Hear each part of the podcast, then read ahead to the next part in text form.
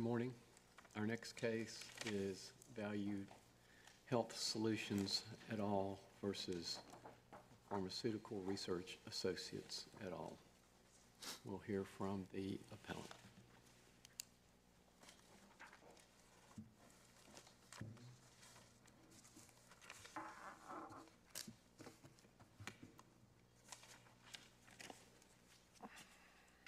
Good morning. May it please the court. Chief Justice and Associate Justices, my name is David Gidry. I'm grateful to be before you today on behalf of my clients, Value Health Solutions and Neil Parthasarathy. We're here asking this court to reverse several errors that the business court made below. Um, These were mistakes that not only did great harm to my client's case, but if they're not corrected by this court, uh, will do great harm to North Carolina law in several areas, civil discovery, pleading amendments, pleading standards, and on summary judgment. Um, We're asking this court to rectify those errors and send this case back down for the jury trial that it deserves with good law behind it. You, Like- you don't dispute that we're applying uh, Delaware law subs- substantively? To the contract claims, uh, Your Honor, that's correct. There are also some uh, fraud, and there's a state uh, statutory claim for unfair deceptive trade practices as well. And those would be under North Carolina law. And before I forget, I'd like to reserve five minutes for rebuttal, if I may. Uh, The case centers on the negotiations, the terms and performance of an asset purchase agreement. Uh, This was for the purchase of a unique and one-of-a-kind uh, set of software solutions that were created by Value Health Solutions. Um, You've got in front of you an extensive record in the case, um, and I know it's technical at times because it does involve software. I'm going to try to avoid jargon uh, if I can, because I know it's, it's, makes it even more complicated at times, but I think the issues end up being quite simple uh, once you wade through some of that technical jargon. Um, A few key facts just out of the gate. PRA, the uh, appellee, they coveted VHS's software from the beginning. Um, PRA was the party that was enticing VHS to do the deal. They were the ones that wanted to do a deal. Um, PRA had undisclosed motives for why it wanted to do the deal that did not become clear until uh, later after the transaction closed. PRA knew through the negotiations that VHS would be enticed by these long-term uh, sales incentives um, and knew that VHS wanted to continue selling software externally after the deal was done. And the last thing to note is that PRA's due diligence of VHS software was a one-way street. That's how it worked. PRA looked at the software to decide what PRA wanted to make out of that software. Um, and then the reason we're here is because PRA got everything it wanted out of that deal, and VHS didn't get any of the consideration, the bulk of the consideration that was paid, supposed to be paid after the closing. Um, and so VHS ended up filing suit, breach of contract, the APA, fraud, unfair deceptive trade practices, and also negligent misrepresentation. I'm at the business court. We're here because the business court erred in four orders, and I'll just go chronologically. There was a discovery denial. Uh, there was denial of leave to amend, uh, to file an amended complaint. There was a, um, a dismissal of claims on PRA's partial motion uh, to dismiss, and then there was summary judgment. Just like in the briefs, I'm going to go through those in reverse chronological order. Um, so beginning with summary judgment, the business court overlooked extensive evidence in the record that there were triable issues of fact on the breach of the APA, on fraud and unfair deceptive trade practices claims. Um, Obviously, the breach of contract starts, claim starts with the asset purchase agreement, which is in the record. Um, And, and VHS claims that of the two sets of milestones that were in the APA, there was this technical set of software development milestones. Um, And those can be found first described um, in the APA, which is in the record at page 42, and then in the back of it in page 78. And this claim is an express and an implied claim. So this is, um, as Chief Justice pointed out, this is a Delaware law claim. And so what the business court missed in its analysis is that Delaware law has two aspects to the implied covenant. And it didn't, the business court didn't apply the first aspect that we were arguing applies here, which is that under Delaware law, when there is contractual discretion conferred, it must be exercised in good faith and fair dealing. The court looked at it at a different aspect uh, under Delaware law. And so when you take that into account, you've got a provision in the APA that requires PRA to reasonably determine the completion of this first set of technical milestones. And they must do so reasonably, which is an objective standard under the law. And then they've got good faith and fair dealing as the implied discretionary factor that's, that's backing that up as well. Um, and it's not simply a matter, as the business court seemed to think, of just looking at the requirements that are listed in the schedule in the APA and saying, well, there's some here and there's some not, because it's a discretionary, a reasonable, objective, reasonable discretionary determination that must be made in good faith. And so the circumstances of that are the only way that you can, you can determine whether that was done reasonably in good faith. And what we know from the record is that First of all, PRA knew when it approved the transaction that it was going to take it at least two years from its board presentation, you can see this, at least two years to implement and take apart VHS's software, but yet it only had 18 months of a timeline in the APA. Um, as for the requirements themselves, PRA didn't, it's, it's not like PRA took the requirements from the APA and watched them. They were an afterthought. They got placed into a shelf uh, in, a, in a desk drawer somewhere and no one paid any attention to these requirements because PRA wasn't focused on them and didn't, didn't really care whether they were implemented or not. Um, after the transaction closed, PRA's priorities changed completely and it shifted all the requirements. They were changed time and time again over the 18-month period. Um, and, and ultimately, the person who implemented them knew that they had been misused when they were put in the APA to begin with, and they didn't, didn't really meet um, any requirements. But yet, that same person performed this cursory sort of analysis that I referred to, where you just go through the list. And then ultimately, Neil, um, Neil, who worked at, at, VHS, was was let go um, by PRA. Um, and in the very email where he was he was terminated, his boss at the time says that these milestones were quote so loosely worded they can be argued either way. That's the first milestone, and the second milestone was a quote gray area. So if if Mr. Parthasarathy's boss were on this jury, um, she would be able, I could convince her that, that PRA was not reasonable, and reasonable and in good faith in determining these requirements. She seems, she seems open to the idea that that was not the case. But from the business court standpoint, uh, wasn't there the view that, uh, in terms of looking at good faith, that this was an arm's length uh, transaction and that uh, the parties were mutually overly optimistic as to the meeting of these milestones in terms of the integration of the software into how PRA operated?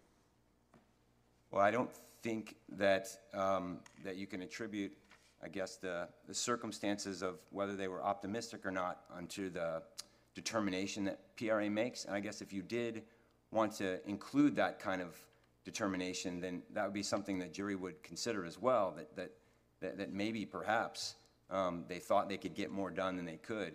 But again, the, the determination of the requirements um, in the due diligence process was a one-way street. PRA came up with these requirements and then dictated them. That was before the transaction.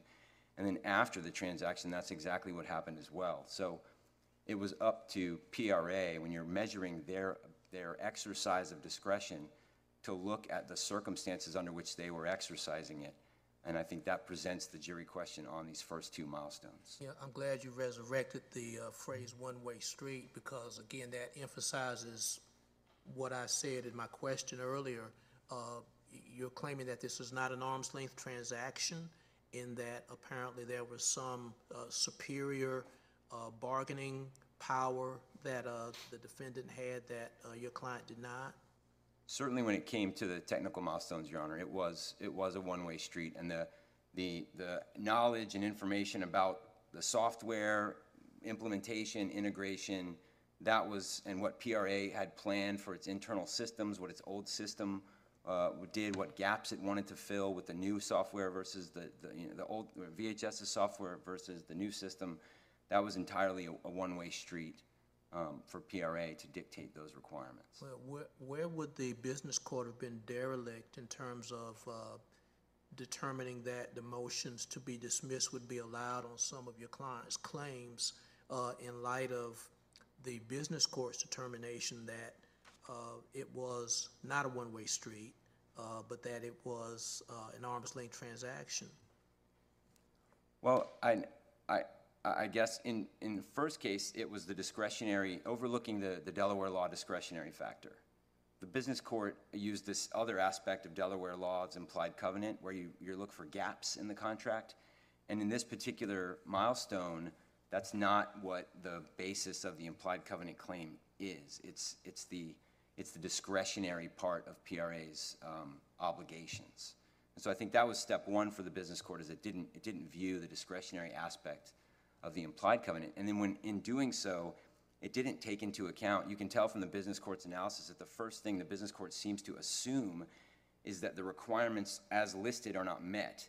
And so the business court skips over the sort of circumstances of what led to the requirements, the one-way due diligence dictating the requirements, and then all the after-the-fact changes that were made. And, and so once you start from saying like you don't, you know, not, the five aren't met, then you kind of miss out on the rest of the analysis under the implied covenant. Um, and I think that's where the business court erred on these two milestones. So I do, I do appreciate that it is a large record, but what, what is, what are the key points of the evidence that was introduced at summary judgment um, from which the, the court, in your view, should have, you know, given you all the reason, benefit of all the reasonable inferences, and if believed, would have proven what you're just telling us? That, in other words, that the, that um, PRA did not, that the milestones were changed, the requirements were changed, PRA didn't live up to its obligation in good faith to carry out a reasonable determination. Yes, so I, I think the, there's substantial evidence in the record that we presented on that front, and the business court seems to just kind of gloss over it. There's not really any reference to, to what we presented, and if it's, it's, it's all contained in, mostly in volume four um, of the, um, of the Rule 9D uh, supplement that we added. That's the bulk of our response in opposition to summary judgment. And there's also the deposition transcripts, or 17 of them presented, but the primary ones that will aid the court in understanding here that we told the business court about was depositions of Mike Irene and Chuck Picarillo. Those were the two people for PRA that, that worked on these requirements behind the scenes, and they're the ones that dropped the ball in having them um, brought internally to, to, uh, to, to uh, PRA.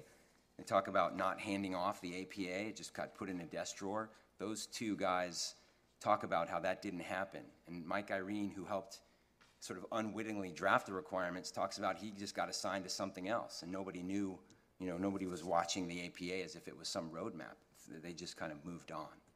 And can you um, address quickly the, business court says that the, in the APA, the statement that, you know, you can't condition payment of a second stage on payment for the first stage, that that somehow didn't mean that the company couldn't uh, condition, you know, achievement of the second milestone on achievement of the first. Yes, I will, and that actually, that, that same, um, that same breach theory, uh, claim is what we made, not only for the, it's for the third sort of technical milestone, but that also goes to external sales. Um, and there was, as the APA structured, um, there was the list of the milestones, and that is on, um,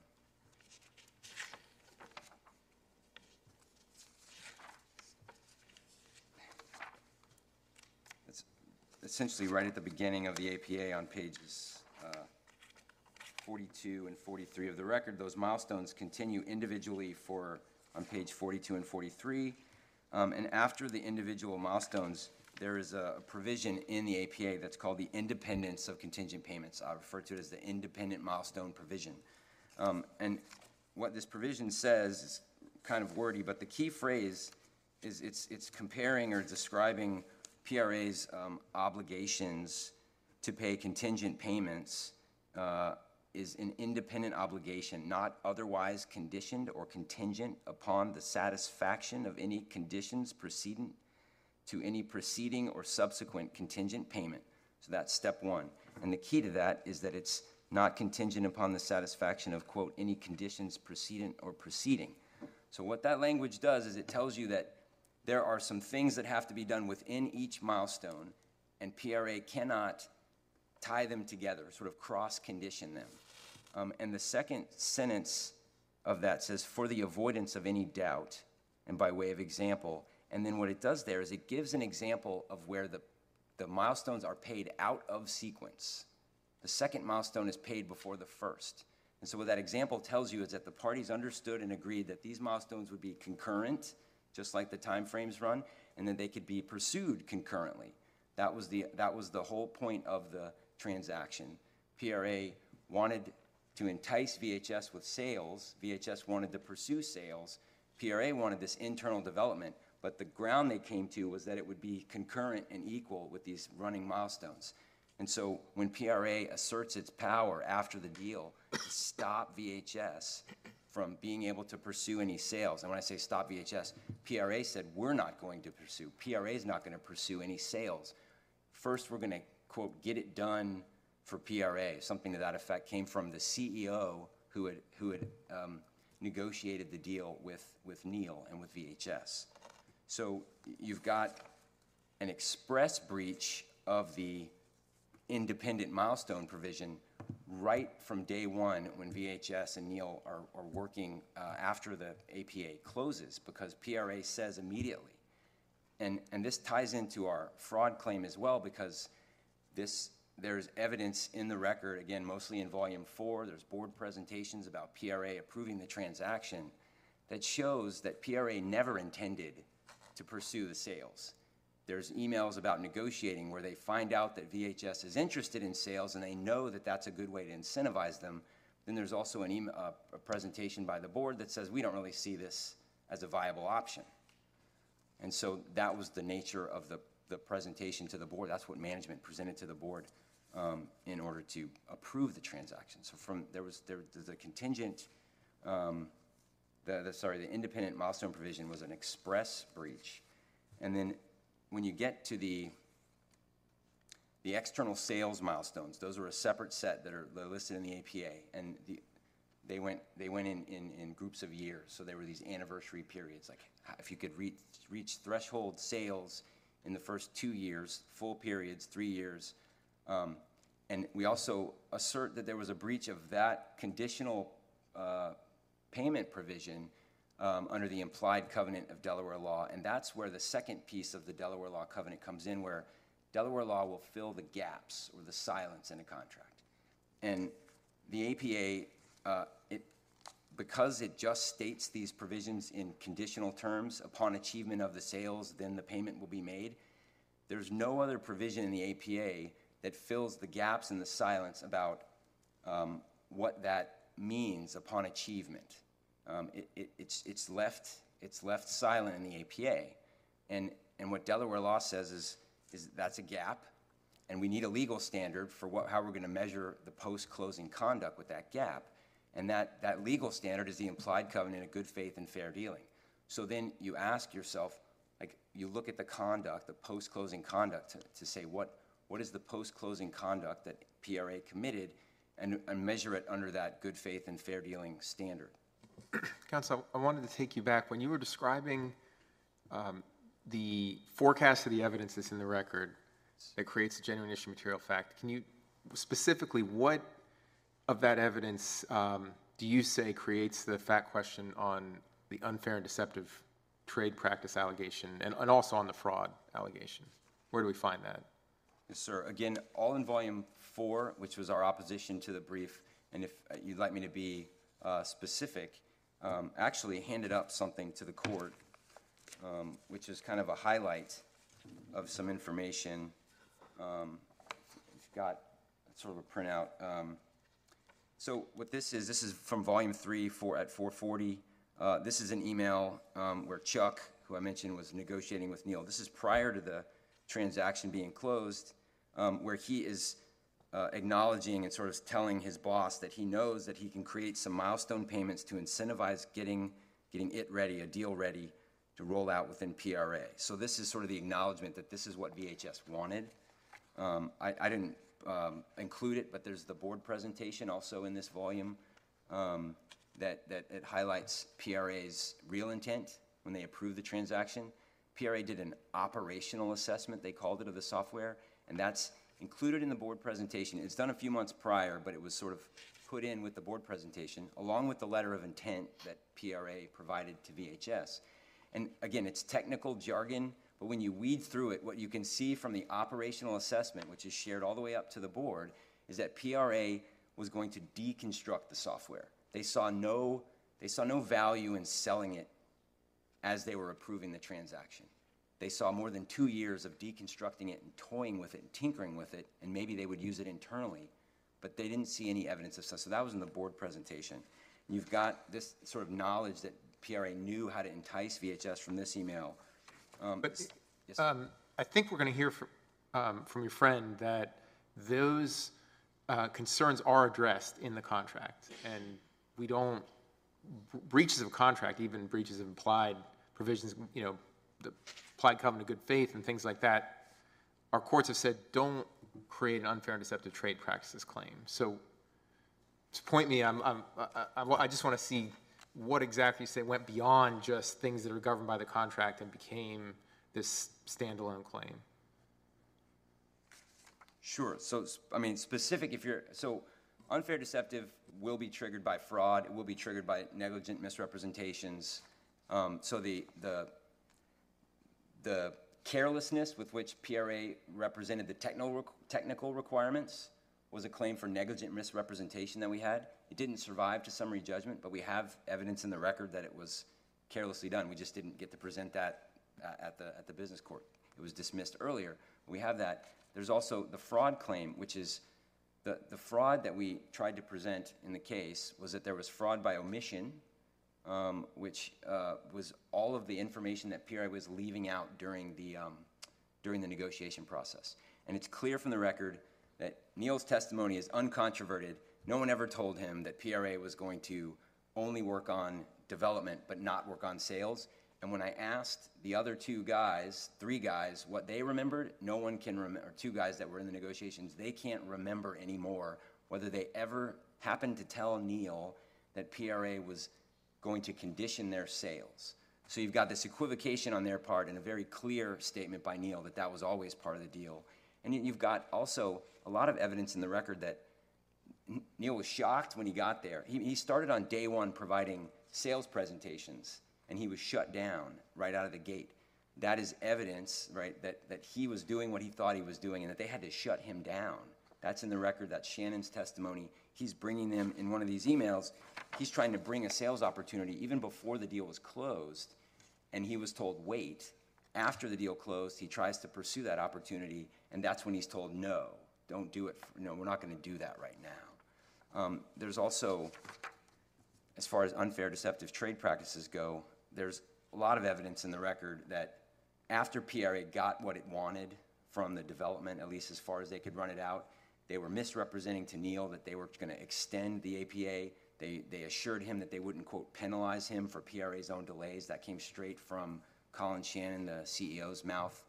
Uh, but yet they never, they never made good on any of those sort of false assurances. Because meanwhile, what was happening behind the scenes is they hired an outside technical consultant, and there's evidence in the record that someone literally expressing in an email that, yes, I understand this, this technical assessment that we're getting is meant to be, um, is, is meant to be a pretext for terminating Neil's employment. Because we think when we terminate him, that's going to end our obligations under this asset purchase agreement.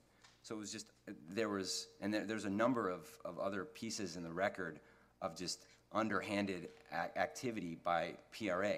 There were customer opportunities that were presented, one called Vertex that we refer to. Um, Neil's boss immediately recognized it as a potential external sale and then took him off or ne- didn't, said, I didn't want Neil to read this in an email that she forwards and then has to, you know, talk with her colleagues about how they're going to deal with the fact that this might be a sale. Um, they don't want to pursue it. Um, the operational decisions that PRA made, PRA made um, certain sort of, like I said, technical things um, were all done uh, with the device in mind to, to thwart the external sales. Like I said, there was this kind of plot to terminate Neil's employment.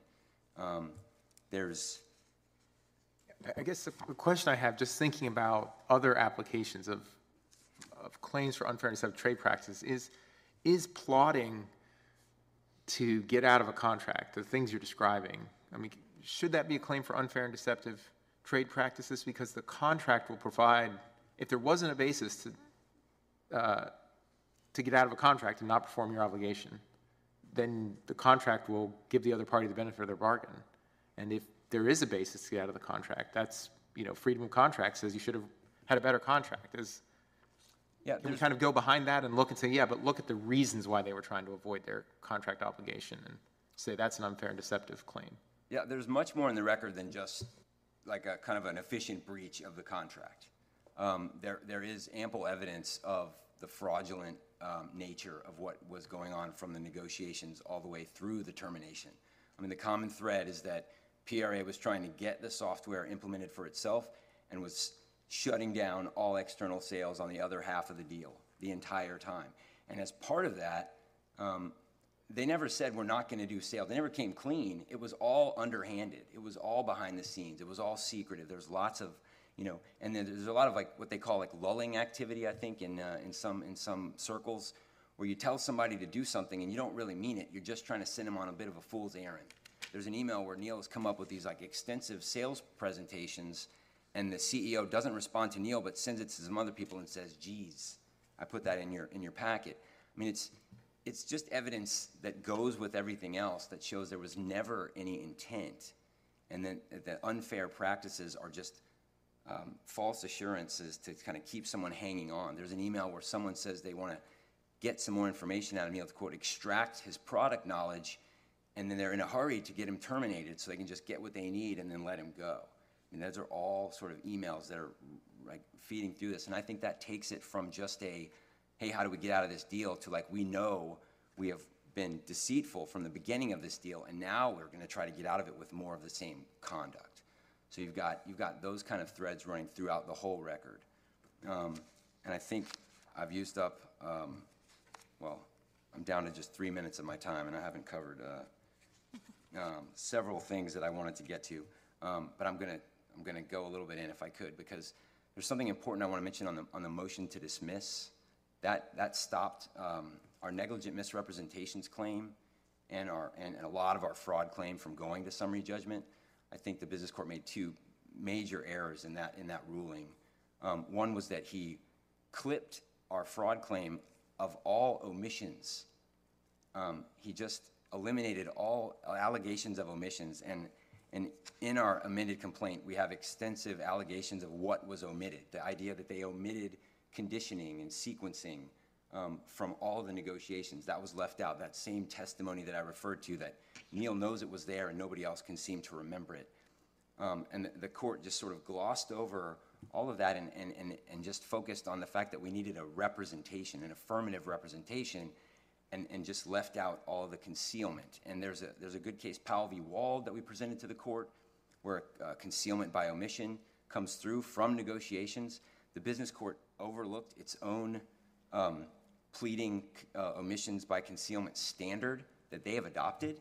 And what I also note about that is uh, when it came to the omission, uh, cons- omission, uh, fraud by omission standard, the business court ignored its own pleading standard that would have been helpful to VHS had it used it. When it came to negligent misrepresentations, the business court overlooked this court's precedent for pleading negligent misrepresentations. And instead of looking at that under Rule 8, the business court looked at it under Rule 9B and required particularity for a negligent misrepresentations claim. And, and that, that defied a whole line of case law. Like if that, if that decision stands, there's an entire body of case law from this court about Rule 8, uh, sorry, negligent misrepresentations being governed by Rule 8 and the liberal pleading standards. Um, um, just several cases that we presented in our brief. And so I'll just point out the like, the, you know, inconsistency of what the business court did, being able to cherry pick, not using a business court case that would have been favorable to VHS, but then also ignoring this court's precedent when it would have been favorable to VHS. So it kind of left us with not much of our claim. Uh, we got rid of like significant aspects of our claim on that, on that motion to dismiss. And I'll leave it there because I have less than uh, hardly any of my time left. Thank you all. Thank you, counsel. We'll hear from the appellee.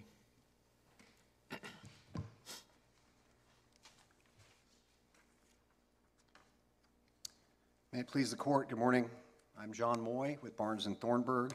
With me is my colleague Mitch Osterday, and we are here on behalf of the appellees Pharmaceutical Research Associates and PRA Health Sciences, which has collectively been referred to this morning as PRA. As my friend acknowledged earlier, this dispute stems from a contract and asset purchase agreement that was entered into in 2015 between the appellants, Neil Parthasarathi and his company, VHS, and PRA related to the acquisition of clinical trial management software that VHS had developed in 2013. Now, under the APA, PRA acquired all right, title, and interest in the software, and it paid 2.5 million in connection with that acquisition.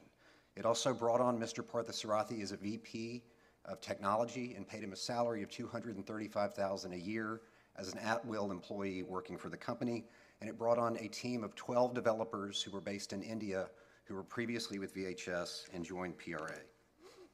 In addition to the 2.5 million that was paid up front in the contract, the contract envisioned two sets of milestone payments, as my friend acknowledged. First, a set of what they call functional milestones um, and a set of external sales milestones. Both allowed for additional back-end consideration if certain targets or thresholds were met, but they were by their nature contingent, and as the appellants have acknowledged, they were not guaranteed. As to the three functional milestones, I want to address a comment that was made earlier about this being a quote, one-way street. That is certainly not the case and is in fact contradicted by the record. If you look at volume one in the Rule 9D submissions, at page 416, our IT department, Mr. Mike Irene, sent a list of what we called the functional gaps in the software to Mr. Parthasarathi pre-closing and identified these are the technical and functional gaps that need to be filled in the software after the contract is done. Mr. Parthasarathi received that email, acknowledged it, and in fact, that list of gaps later became the actual schedule to the APA and became the functional milestones that needed to be met. He acknowledged in his deposition that both parties knew there were gaps that needed to be filled. Under the functional milestones, they agreed that if certain gaps and functions were added to the software, such that the software could operate in PRA's environment, if all the different uh, gaps and enhancements were made in the software, and ultimately clinical trials could be run using the software, that there would be an additional $1 million in contingent payments or 333,000 per milestone. There were also a series of external sales milestones pursuant to which the parties agreed that if a license was sold in the software to a third party, for example, a pharmaceutical company or another customer of PRA's, then VHS would receive 10% of the gross revenues from those sales. For example, if PRA sold the software and received 25 million, VHS would receive 2.5. As VHS acknowledged in discovery, under this framework, there was, quote, upside to both parties if external sales were achieved. These types of contingent milestones are not uncommon with an asset purchase. They establish a joint set of goals and incentivize the goals to be met by offering the seller back-end consideration if the targets are achieved.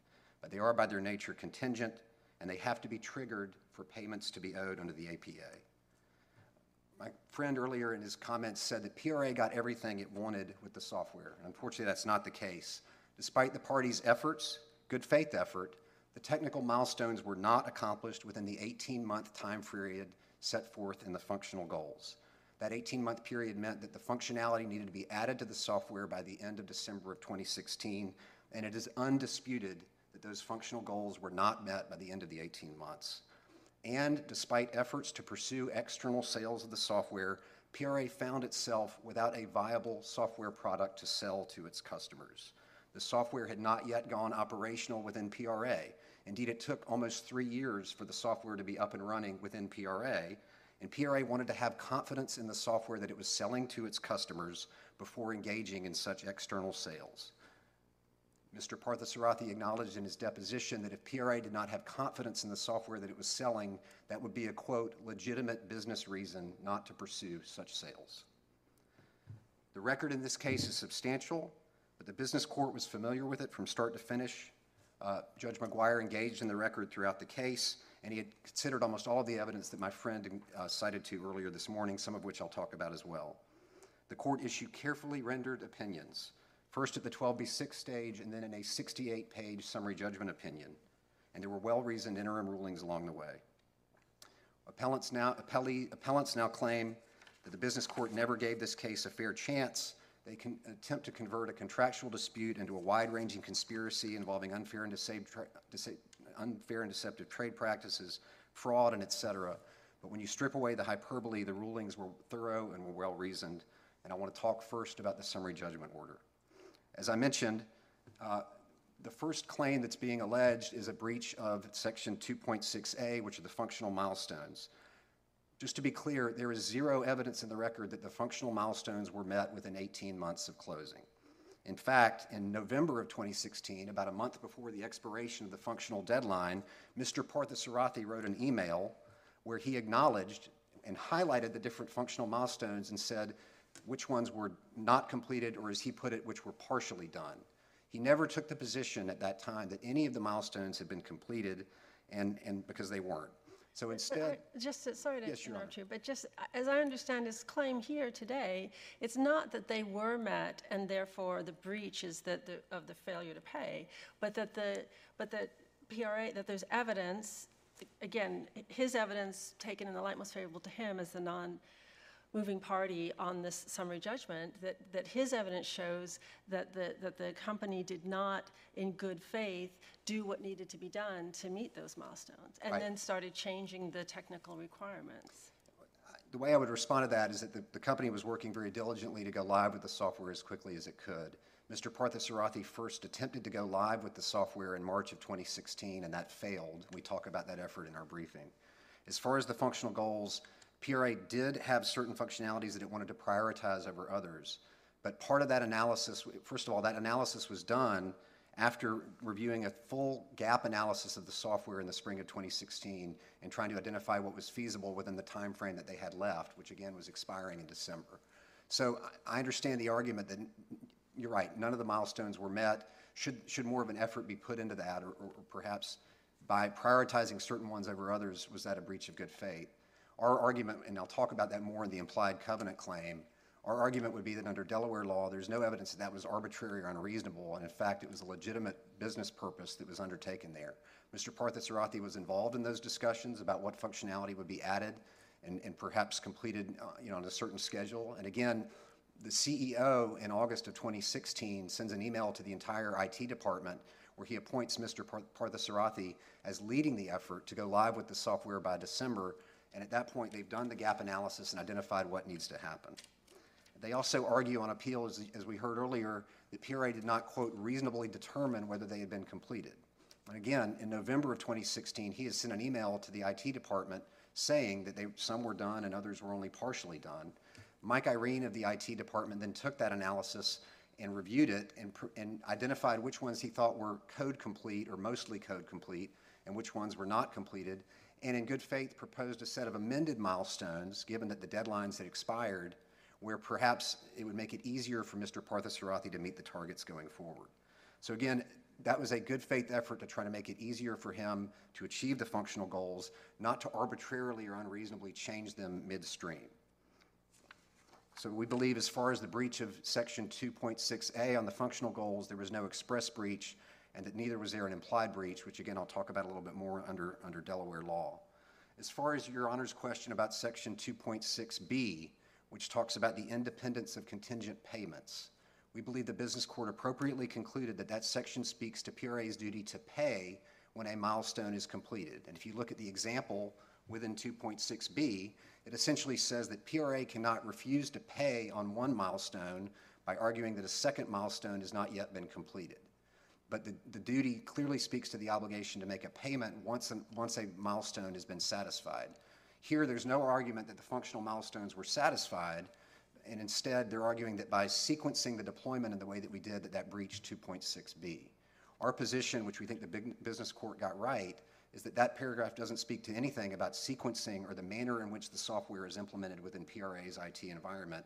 It speaks to the duty to pay once a milestone is completed. But, but I am, I am struggling with how to truly draw that distinction, because if you're going to say that the payment isn't conditioned on completing one, but, but we're only going to go to the second one if we complete the first one. I, I, I don't see how there's actually any distinction between that. Well, first of all, they, all of these milestones were happening at the same time. The first milestone, for example, was simply bringing in the software that had been acquired into PRA's environment. That's, that's A little one.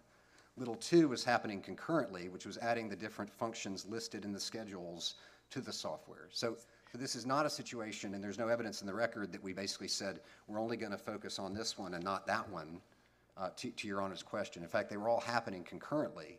What I hear opposing counsel to be saying is that essentially, by taking any position in terms of how we're going to structure the implementation, that that breaches 2.6b. And again, our response would be that the, the, the- the provision is unambiguous, and it clearly, by the example that's provided, talks about the obligation to pay upon the completion of a milestone. Well, well, the example is just an example, and it does say contingent upon the satisfaction of any conditions precedent. And I guess what I'm trying to wrap my head around is, you know, if all, if all three of the um, milestone functions were going on at the same time, they were integrating the environments, they were filling the gaps, and presumably they were pursuing external sales, then, then how does it make sense to say that, well, we, we, payment of one can't be conditioned on payment of the other, if you are conditioning completion of one on completion of the other? Do you see what I'm saying? I, I- see what you're saying, but that's, I- I guess my response would be that there's no evidence in the record that we were conditioning one upon completion of the other. In other words, they were happening concurrently. Um, And, and perhaps, that's a good segue to the duty of good faith, because I think that's a, that's obviously a key issue here. The Delaware courts have made clear that under Delaware law, implying a duty into the contract that's not already, already in the contract is a limited and extraordinary remedy, and it should only be done rarely.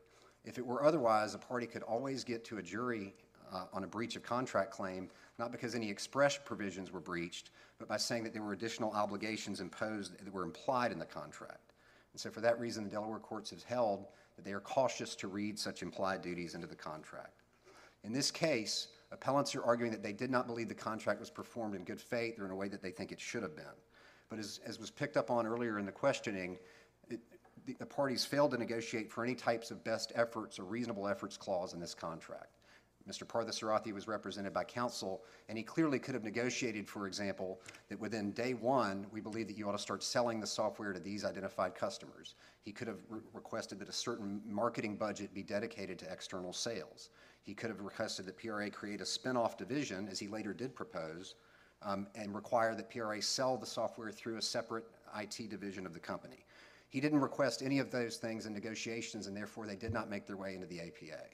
Nor did he even request a best efforts clause or a duty to maximize external sales or a duty to do certain things along the way to meet these goals. He could have requested that a certain number of resources be staffed on the functional milestones. But- But isn't that true any time under Delaware law, um, the implied covenant comes into play? That there, that, that there always could have been language in the contract to cover what, what the courts ultimately decide was implied? And in, in fact, sort of, part of the reason why there isn't language is because it's, it's implied at the time. And, and I, and what I'm struggling with is the cases that are cited, so the TWA um, versus Complete Product Services, O'Toole versus Genmar Holdings, um, and, and also, I think Huntington versus Pharmacy Corps. Two of those are federal courts interpreting federal uh, Delaware law.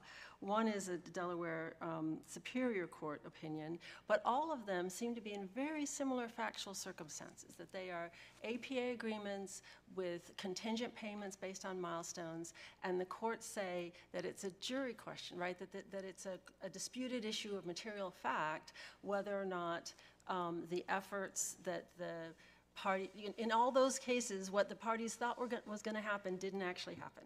Right. And so it becomes a disputed issue of material fact for the jury to decide whether it was implied or not. Two responses, Your Honor. First of all, on your question about the fact that it always could be something that could have been included in the contract and weren't, you're correct. And a- a best efforts clause could have been included here, and it was not, as I pointed out. But as the courts have held, including the TWA case that you just mentioned, the duty will only be used to fill an an alleged gap in the contract if it was a topic that the parties failed to anticipate during negotiations. And that's very important. If they negotiated pre-contract for certain issues and did not include them in the contract, the courts will not then read into the contract things that were not negotiated about, things that, sorry, things that were negotiated about. In this case, it's undisputed, as I pointed out earlier, that they negotiated and exchanged the set of functional goals that needed to be met within 18 months. And they also discussed the prospect of making sales and agreed that it would be a, a promising proposition. In fact, my opponent talked about the board presentation earlier, which he claims shows that PRA had no intention of making sales. In fact, in the internal board presentation, PRA says that after this agreement is completed, it will create a pathway to a revenue, revenue, revenue generating business unit. And what's referred to there is, in other words, a new income stream in the form of sales of the software. So contrary to my, uh, to the appellant's characterization, PRA wanted to sell the software. His client acknowledged that there was upside to both parties if such sales were achieved. But again, to get to your question, in this case, they negotiated pre-contract for the functional goals and for the, and they discussed the topic of sales. Despite that, they did not include any additional covenants or obligations on PRA post-closing, for example, requiring that sales be made by a date certain or requiring that PRA dedicate a certain number of resources.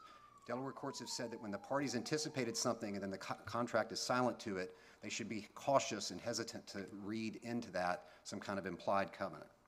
Similar cases are, are the Winshall case, which we cite, or the Airborne Health case, which also involve earnout, earnout payments on the back end.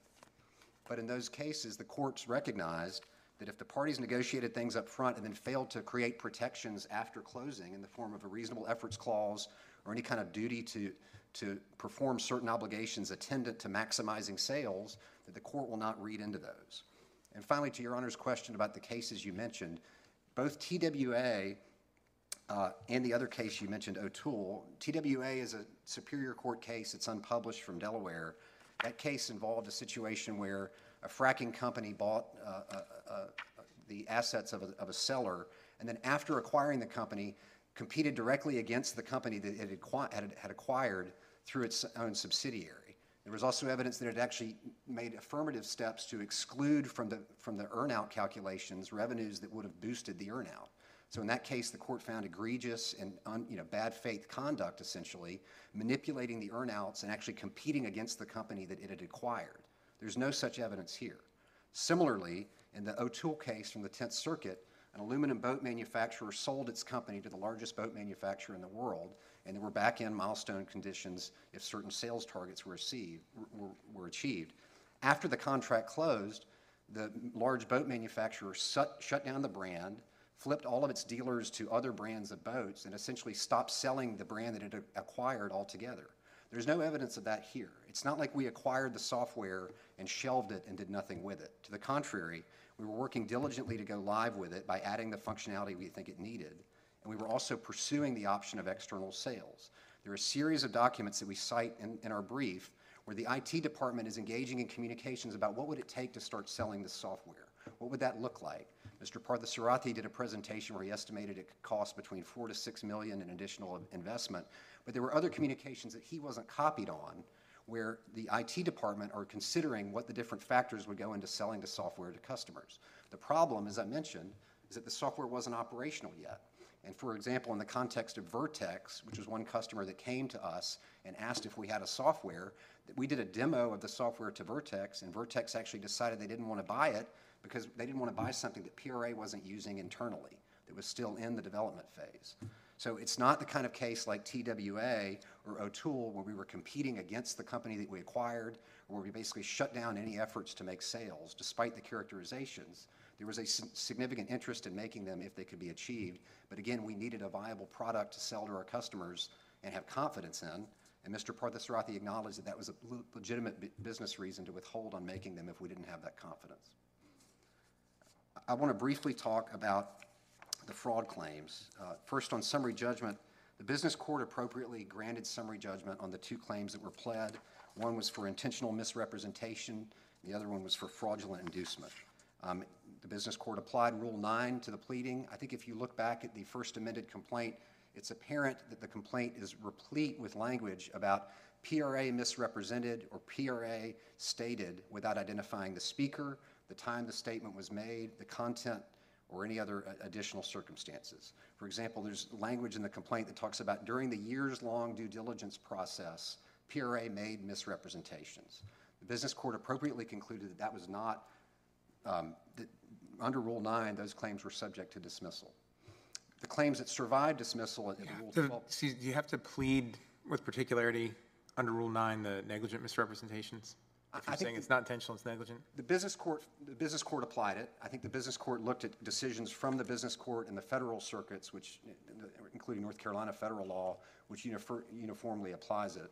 And obviously, the rule references both fraud and mistake. So we think the business court got it right in applying Rule 9 to negligent misrepresentation. But if the court does not want to reach that issue, we believe that it was subject to dismissal anyway, because under the, neg- under the claim as it needs to be pled, there has to be an allegation that gives rise to a duty of care under the law. Um, And here, there's no such duty. The case that they cite, for example, in support of their argument, is a case called Raritan Steel, which involved an accounting firm. And they also cite the Dowd case, which was similarly Ernst and Young. And the courts have held in those situations, there's obviously a legal duty or almost a fiduciary duty that's created by the accountant relationship that, that could create a, a negligent uh, concealment claim. In this case, there's no such argument here. This was an arm's length business transaction between a party represented by counsel. And finally, to the negligent misrepresentation claim, the, if you, the gist of the claim is essentially that we got access to the software in the course of due diligence, and somehow that created a heightened duty on us uh, to tell Mr. Parthasarathi the functionality that we needed. But again, there's no case law cited. They don't have a single North Carolina case where a similar arm's length transaction has given rise to a duty of care for purposes of negligent misrepresentation. So we think Rule 9 was appropriate, but even if, even if the court is not inclined to reach that issue, there's other bases for dismissing it under Rule 12b-6. Briefly on the fraud claims at summary judgment, there were three claims that were remaining um, after many of the claims were dismissed. So Judge McGuire did not dismiss the fraud claims completely. He allowed three to survive to summary judgment. One was the statement that the letter of intent constituted fraudulent misrepresentations. The business court appropriately found that that letter, by its language, was non-binding. It says throughout the document that it's not intended to be relied upon. It does not create any kind of legal obligation. And plaintiffs have failed to cite to any case in the record where uh, a North Carolina court has held that a non-binding letter of intent that by its language makes clear that it is only uh, outlining or thinking of a transaction gives rise to some kind of fraudulent misrepresentation of affirmative fact. The only other two bases for fraud at summary judgment were the statement that uh, PRA intended to amend Mr. Parthasarathis agreement. Um, The first one was made by the CEO in February of 2016, and essentially, he had sent an email where he said, "We are working on trying to get you a contract." At the time, Mr. Parthasarathi had asked if the agreement could be amended to make it easier for these milestones to be achieved, and PRA agreed with that. We cite a list of evidence on page 55 of our brief, where after discussing the issue with Mr. Parthasarathi, the CEO tasked the general counsel of the company in December of 16 to start preparing an amendment to the APA. There's multiple correspondence where the amendment was being worked on and exchanged within the IT department. The only issue is that Mr. Parthasarathi never got the amendment before his employment ended. So, but as, as, as your honors are likely aware, uh, non-performance of a promise is not fraud. In this case, there was no evidence that when Mr. Shannon, the CEO, stated that he was trying to get a contract to Mr. Parthasarathi, that that was false when made or that he had no intention of keeping the promise, because in fact, they were working on an amendment at that time. A similar statement was made by Deb- Deborah Jones Herzog, where she said that she had proposed a revised timeline to the milestones and were awaiting approval. Mr. Parthasarathi testified that he, he did not know at the time that that was true, but in fact, he later learned that they were circulating an amendment to the contract. He just didn't know it uh, when he was working there. So again, we think the summary judgment was appropriate on the three limited aspects of fraud that remained, and the rest of the fraud claims should have been dismissed under Rule 9 due to lack of particularity, uh, and- and the same applies to the case for negligent misrepresentation. I want to talk just very briefly, because Your Honor asked a question about the unfair and deceptive trade practices claim. Believe that the court appropriately granted summary judgment on that after allowing it to get to the summary judgment stage. The business court correctly found that other than the contract claims that were alleged and the fraud claims I've mentioned, which were appropriately dismissed, there were no other separate circumstances or evidence that would give rise to an unfair and deceptive trade practice. Uh, The courts have made clear that it's very hard to prove unfair and deceptive trade practices in a contractual relationship after the contract has been entered into.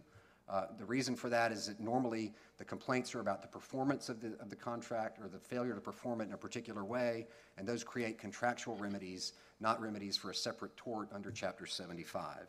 Uh, That's the post-Avita Drugs case that talks about how post-contractual conduct will rarely give rise to an unfair and deceptive trade practices claim. Here, uh, other than alleging that the letter of intent was fraudulent, alleging that uh, representations were made that that were otherwise the subject of the fraud claims, there's no substantial aggravating circumstances that take this beyond the scope of a breach of contract case into a tort for unfair and deceptive trade practices claim. There's language on appeal. Uh, They argue in their briefing that the termination of his employment was a ruse, that Mr. Parthasarathi was deceived into thinking that he was going to stay employed, and ultimately PRA made the decision to terminate him. Our response to that is first, that he was an at-will employee, which is undisputed. Um, He could have, again, negotiated for a different term uh, of employment, uh, but he did not. Uh, He acknowledged that he was at will and could be terminated at any time. When he was terminated, he was given a severance payment uh, as well. Um, But also, under Chapter 75, the courts have held that those unfair and deceptive claims cannot apply to employer-employee relationships, which is essentially what he's complaining about. That in the course of working for the company, he was led on and kind of strung along and then abruptly terminated uh, when he wasn't expecting it. Uh, And we believe that that does not give rise to a Chapter 75 claim, and it was appropriately adjudicated at summary judgment. Uh, Just briefly on the, uh, on the two re- remaining issues, the business court appropriately found uh, that there was grounds to deny the motion for leave to amend the first amended complaint. They sought to file a second amended complaint late in the case after discovery had closed um, and after depositions had been taken and 100,000 documents had been exchanged. Um, That was not an abuse of discretion by the business court. It had a legitimate basis for denying the motion for leave, finding that it would be prejudicial to PRA, given the late stage of the case, um, and, and that it would have essentially revamped the entire scope of the case if it were allowed. We cite authorities for the premise that courts have discretion in deciding whether to grant leave to amend after first granting leave to amend a year earlier, or in this case, on the eve uh, of a 12B6. Finally, we think the business court appropriately handled the Rule 10.9 discovery dispute that's raised in the briefing. There was no abuse of discretion in that. Uh, The rule is promulgated by this court, and it allows trial courts uh, to exercise discretion in deciding how to sequence discovery and deciding, uh, rendering decisions along the way. In the case of Rule 10.9, it allows the business court various options to dispose of discovery disputes as they come up. It can have a telephonic hearing and then issue a subsequent ruling. It can request briefing and motion practice under Rule 37. In this case, the court heard the arguments about the discovery that was being requested, ultimately uh, issued a seven-page opinion denying the discovery, but without prejudice to revisit the issue after it disposed of a threshold uh, question on summary judgment. Um, And so if you read the business court's decision, um, it had a legitimate basis for doing what it did under Rule 26 and declining to deny the discovery outright, but preferring to rule first on a threshold legal question. I can see that my time is almost up, so if your honors have no further question. Counsel, uh, quickly, um, can you uh, help me understand your client's position that the agreement with Takeda did not constitute an external sale? Yes, Your Honor. Uh, Three, three quick responses to that. First of all, the language in the uh, APA, the definition of external sale, is the sale of a license in the software to a third party. Uh, In other words, and we believe that language is unambiguous, but it it contemplates that the software will, a- a license in the software then, will then be sold to a customer or a third party so that they can use it. In this case, Takeda entered into an- a services agreement with us where we basically brought a number of Takeda employees on site to PRA and badged them with PRA badges to allow them to work collaboratively with us in an environment where we were managing clinical trials. As part of that, there's language in the Takeda agreement where we do give a license, although there's no consideration attached to it, to Takeda to allow Takeda the right to access and use PRA's technology. And then there's a schedule that lists the technology they're going to be using, and it lists things like Microsoft Office, WebEx, and other software that's going to be used as part of this collaborative relationship. But again, the business court properly found, I think, that the definition of an external sale requires the sale of a license. And a sale connotes an exchange or a payment of money. There is no evidence here that there was any payment attributable to the license language that appears in the Takeda agreement. And clearly, there's no evidence that the software was ever sold to Takeda as a standalone product.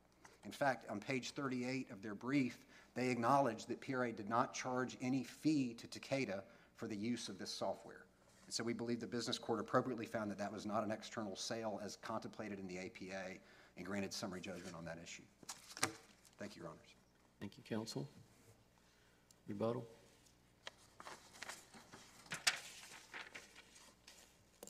Thank you. I'll just say quickly, um, the evidence that it wasn't a one-way street is actually evidence that it was a one-way street. That's Mike Irene telling Neil what the requirements are going to be uh, that PRA wants. It was a one-way street from beginning to end.